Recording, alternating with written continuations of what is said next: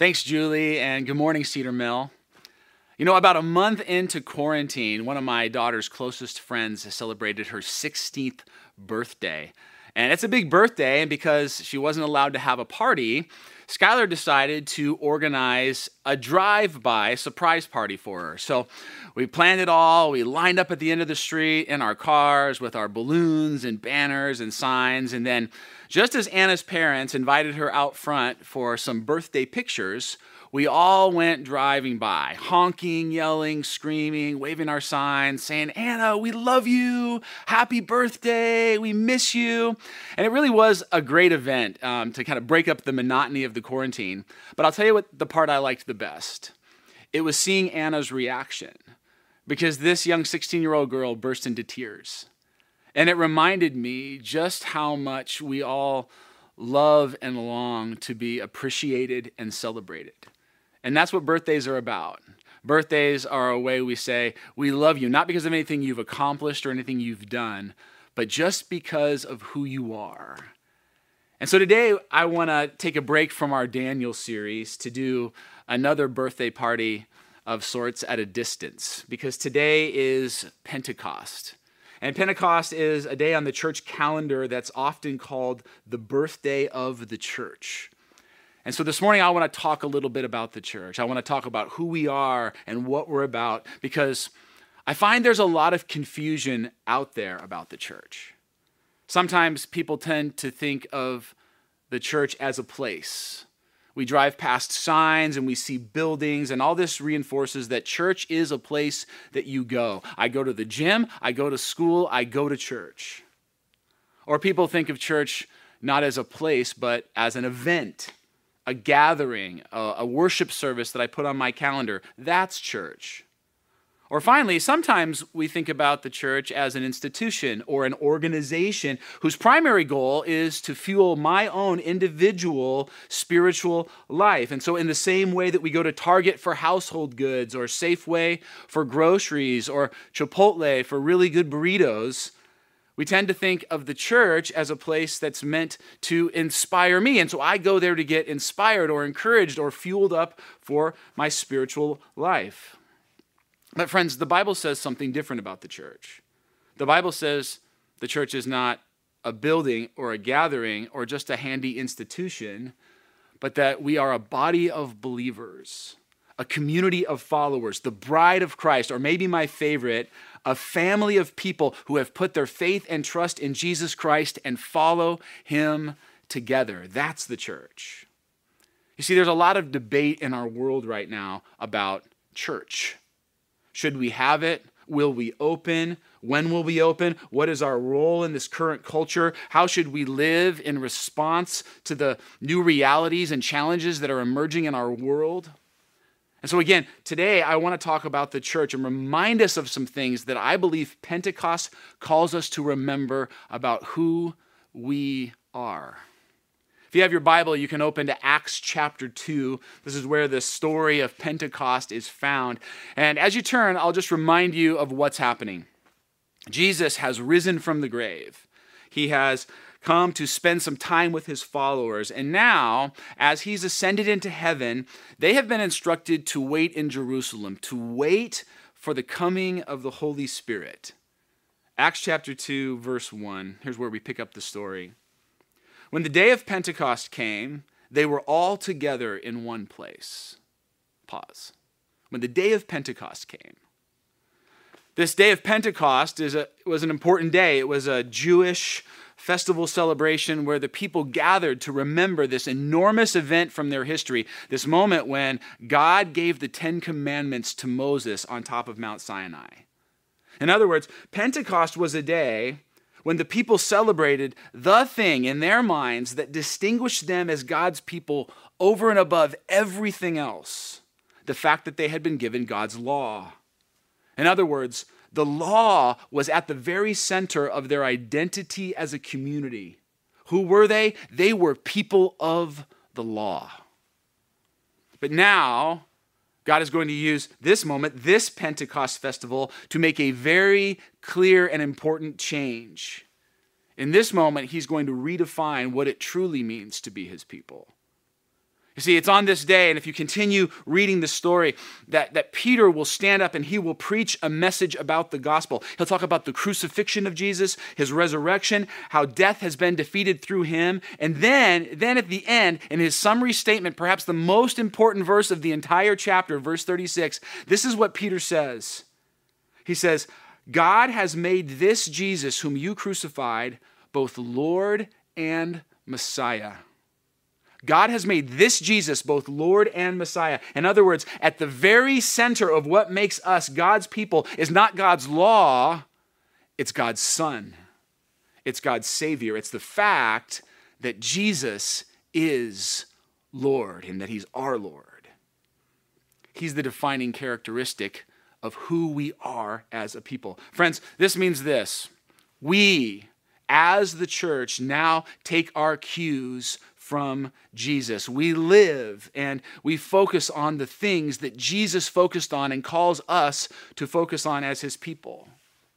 The scriptures have a name for Jesus. It's used throughout the Bible over and over again. He's referred to as the cornerstone. The cornerstone of our faith, the cornerstone of the church.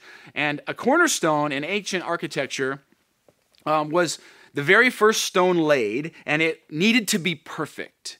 It had to be perfectly shaped, it had to be perfectly placed because all the other stones were going to line up with it. And friends, in the scripture's analogy, we are those other stones. The church is all of those stones, and we are called to line up our lives perfectly with Jesus, our cornerstone. Again, this means that what he cared about and focused on is what we are called to care about and focus on. Whatever was a priority to him has now become a priority for us. And friends, Jesus was focused on the kingdom of God, on bringing justice and peace and love and joy and hope and reconciliation to our world. You know, one thing you'll notice if you read the New Testament, you'll notice that people, will, people were always trying to pull Jesus away from his mission and onto their mission. They were always trying to get him to, to shift from his agenda to their agenda. Hey, Jesus, what do you think about this issue? Jesus, what do you think about this strategy or, or this idea? Jesus, can, can you believe that Caesar is forcing us to pay these obnoxious taxes? I mean, shouldn't we fight that? Shouldn't we stand against it? And I'll never forget Jesus' response. He says, You see these coins? Interesting that they have the image of Caesar on them. And so give back to Caesar what is Caesar's. But do you know about you, your body, your life? The very image of the Almighty God of heaven and earth, He has been engraved on your very life. And so you give to Caesar what Caesar's, but you make sure to give to God what is God's. You see, time and time again, Jesus keeps his focus and aim on God's agenda and God's priorities in this world. And as his church, as his body and his bride, so must we. The church, point one, is built on the Son of God. Two, the church is led by the Spirit of God. Again, Acts chapter 2. When the day of Pentecost came, they were all together in one place.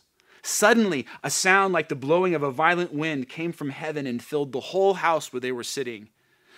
They saw what seemed to be tongues of fire that separated and came to rest on each of them. All of them were filled with the Holy Spirit and began to speak in other tongues as the Spirit enabled them. You know, fire is such a captivating thing, at least it is for me. Anytime I'm around a campfire, I just cannot take my eyes off of it. It's just magnificent and marvelous. In fact, one of my very favorite things to do in Oregon in the summer is to go camping and sit around a campfire with my family and friends and have great conversation. And, and fire, fire has always been a powerful image, and it's certainly an important image in the Bible as well. In Genesis chapter 15, God makes a covenant with Abraham by showing himself as a blazing torch. In Exodus 3, God appears to Moses in the form of a burning bush, a bush that burns but doesn't burn up. And he tells Moses, Hey, I'm going to lead you back to Egypt so that you can deliver my people. But maybe the image that was foremost on the people's minds at Pentecost was the image from Exodus chapter 13.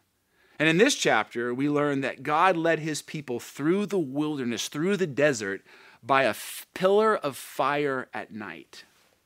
You see, fire in the Bible has always been an image of God leading his people. So at Pentecost, when all of a sudden fire, these tongues of fire, shows up, we can see that God is making a very clear and profound statement. And here's what he's saying Once again, I am gathering a people that I will lead and use in this world. Once again, I am gathering a people to myself, and I will lead them by my Spirit to do my will in this world.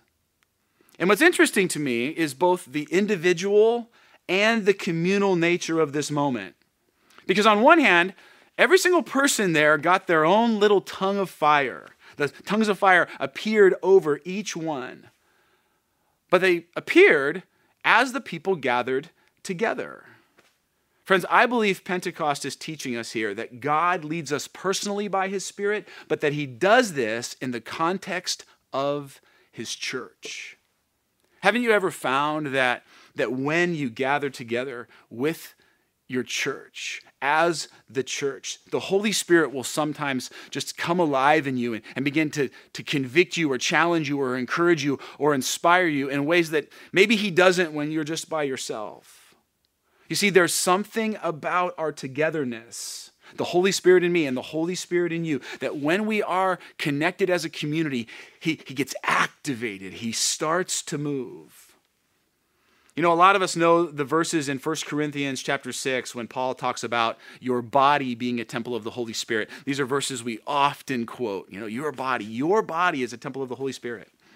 But did you know that this is the only place in all of Scripture where this idea of the Holy Spirit living in us is talked about individually. In every other place where the Bible says you're a temple of God or you're a temple of the Holy Spirit, it speaks collectively. The Bible is saying you, plural, are a temple of the Holy Spirit. Friends, again, Pentecost reminds us that God did not send his spirit to lead a bunch of individual followers, but in spite of her imperfections, the Holy Spirit is sent to lead God's church. One, the church is built on the Son of God. Two, the church is led by the Spirit of God. And finally, the church must seek the unity of God. Verse 5 Now there were staying in Jerusalem God fearing Jews from every nation under heaven. When they heard this sound, a crowd came together in bewilderment because each one heard their own language being spoken. Utterly amazed, they asked, Aren't all these who are speaking Galileans? Then how is it that each of us hears them in our own native language? Parthians, Medes, Elamites, residents of Mesopotamia, Judea and Cappadocia, Pontus and Asia, Phrygia and Pamphylia, Egypt, and the parts of Libya near Cyrene, visitors from Rome, both Jews and converts to Judaism, Cretans and Arabs, we hear them declaring the wonders of God in our own tongues. Amazed and perplexed, they asked one another, What does this mean? What does this mean? Friends, it means this God desires unity for his church and unity through his church in our world. God desires unity for his church and through his church in our world. Remember in the Old Testament, there's a story when, when human beings from all over the earth gather together to build a city and a community and, and a tower. But they seek to build this tower in, selfishness and arrogance by, by human might, sort of in defiance to God. But as the story continues, we discover that, that God thwarts their plans and he actually takes away their ability to speak a common language, and then they're scattered all over the earth. You probably remember what that tower was called. It was called the Tower of Babel. So here we have this event where selfishness and pride and arrogance leads people to be divided. But now we fast forward to Acts chapter 2, this passage we're in, the day of Pentecost, and now people are gathered together again from all over the world. Only this time, they're gathered in humility This time, they are gathered to thank God for his provision. This time, when God shows up, their language is not divided, it's united. This is God saying, My church is to be a place where people come together. This is God telling his church that we are called to seek unity. This is God saying, by the power of the Holy Spirit, his church can overcome even the most divisive issues in our world. Friends, do you see that there are so many issues that seek to divide us in our world these days? People are, are polarizing and being pulled apart all around us. There's social division, there's political division, there's racial division. We saw this again in Minneapolis with the tragic death of George Floyd. And friends, I have to say, it is time for the church to stand up and seek unity and seek reconciliations with our brothers and sisters of color. We can no longer stand by and be silent on these issues. We just cannot because we are the church of Jesus. You see, sometimes when we talk about unity, there is this false impression that we are saying, can't we all just get along? I mean, unity, can't we all just, can't we just sweep things under the rug and get along? But that's not the biblical idea behind unity. The Bible's idea of unity, the biblical call to unity, is that God's people would unite around things that are important to God's heart. I'll say that again. The biblical call to unity is that God's people would unite around things that are important to God's heart. This means that we must always be on the lookout for the vulnerable, for the marginalized, for the oppressed, for the downtrodden, for the orphan and the widow and the immigrant. As, as Christ's church, we must be a voice for the voiceless in our society. Paul says in 2 Corinthians chapter 5 that we are to have a ministry of reconciliation. Reconciliation vertically with our Lord, but then also horizontally with one another. Again, sometimes when we read it, that sounds so nice and sweet and fun, but this is hard, messy work that often leads to conflict, friends. Conflict with powerful, deeply ingrained prejudiced, sinful, selfish desires that God is calling His church to both acknowledge and fight and turn away from. You know, one of my favorite verses, one of maybe your favorite verses as well, a verse I often hear Christians talking about is Proverbs 27 17. This verse says, As iron sharpens iron, so one person sharpens another. Friends, as iron sharpens iron, so one person sharpens another. Man, doesn't that sound good? Well, this is a verse about conflict. You see, this is a verse about growth through pain because when iron sharpens iron, there are always sparks. So when we say the church must seek the unity of God, we are embracing a calling to swim in some deep waters. We're embracing a calling to engage conflict and to make people who are experiencing injustice in our world important to us.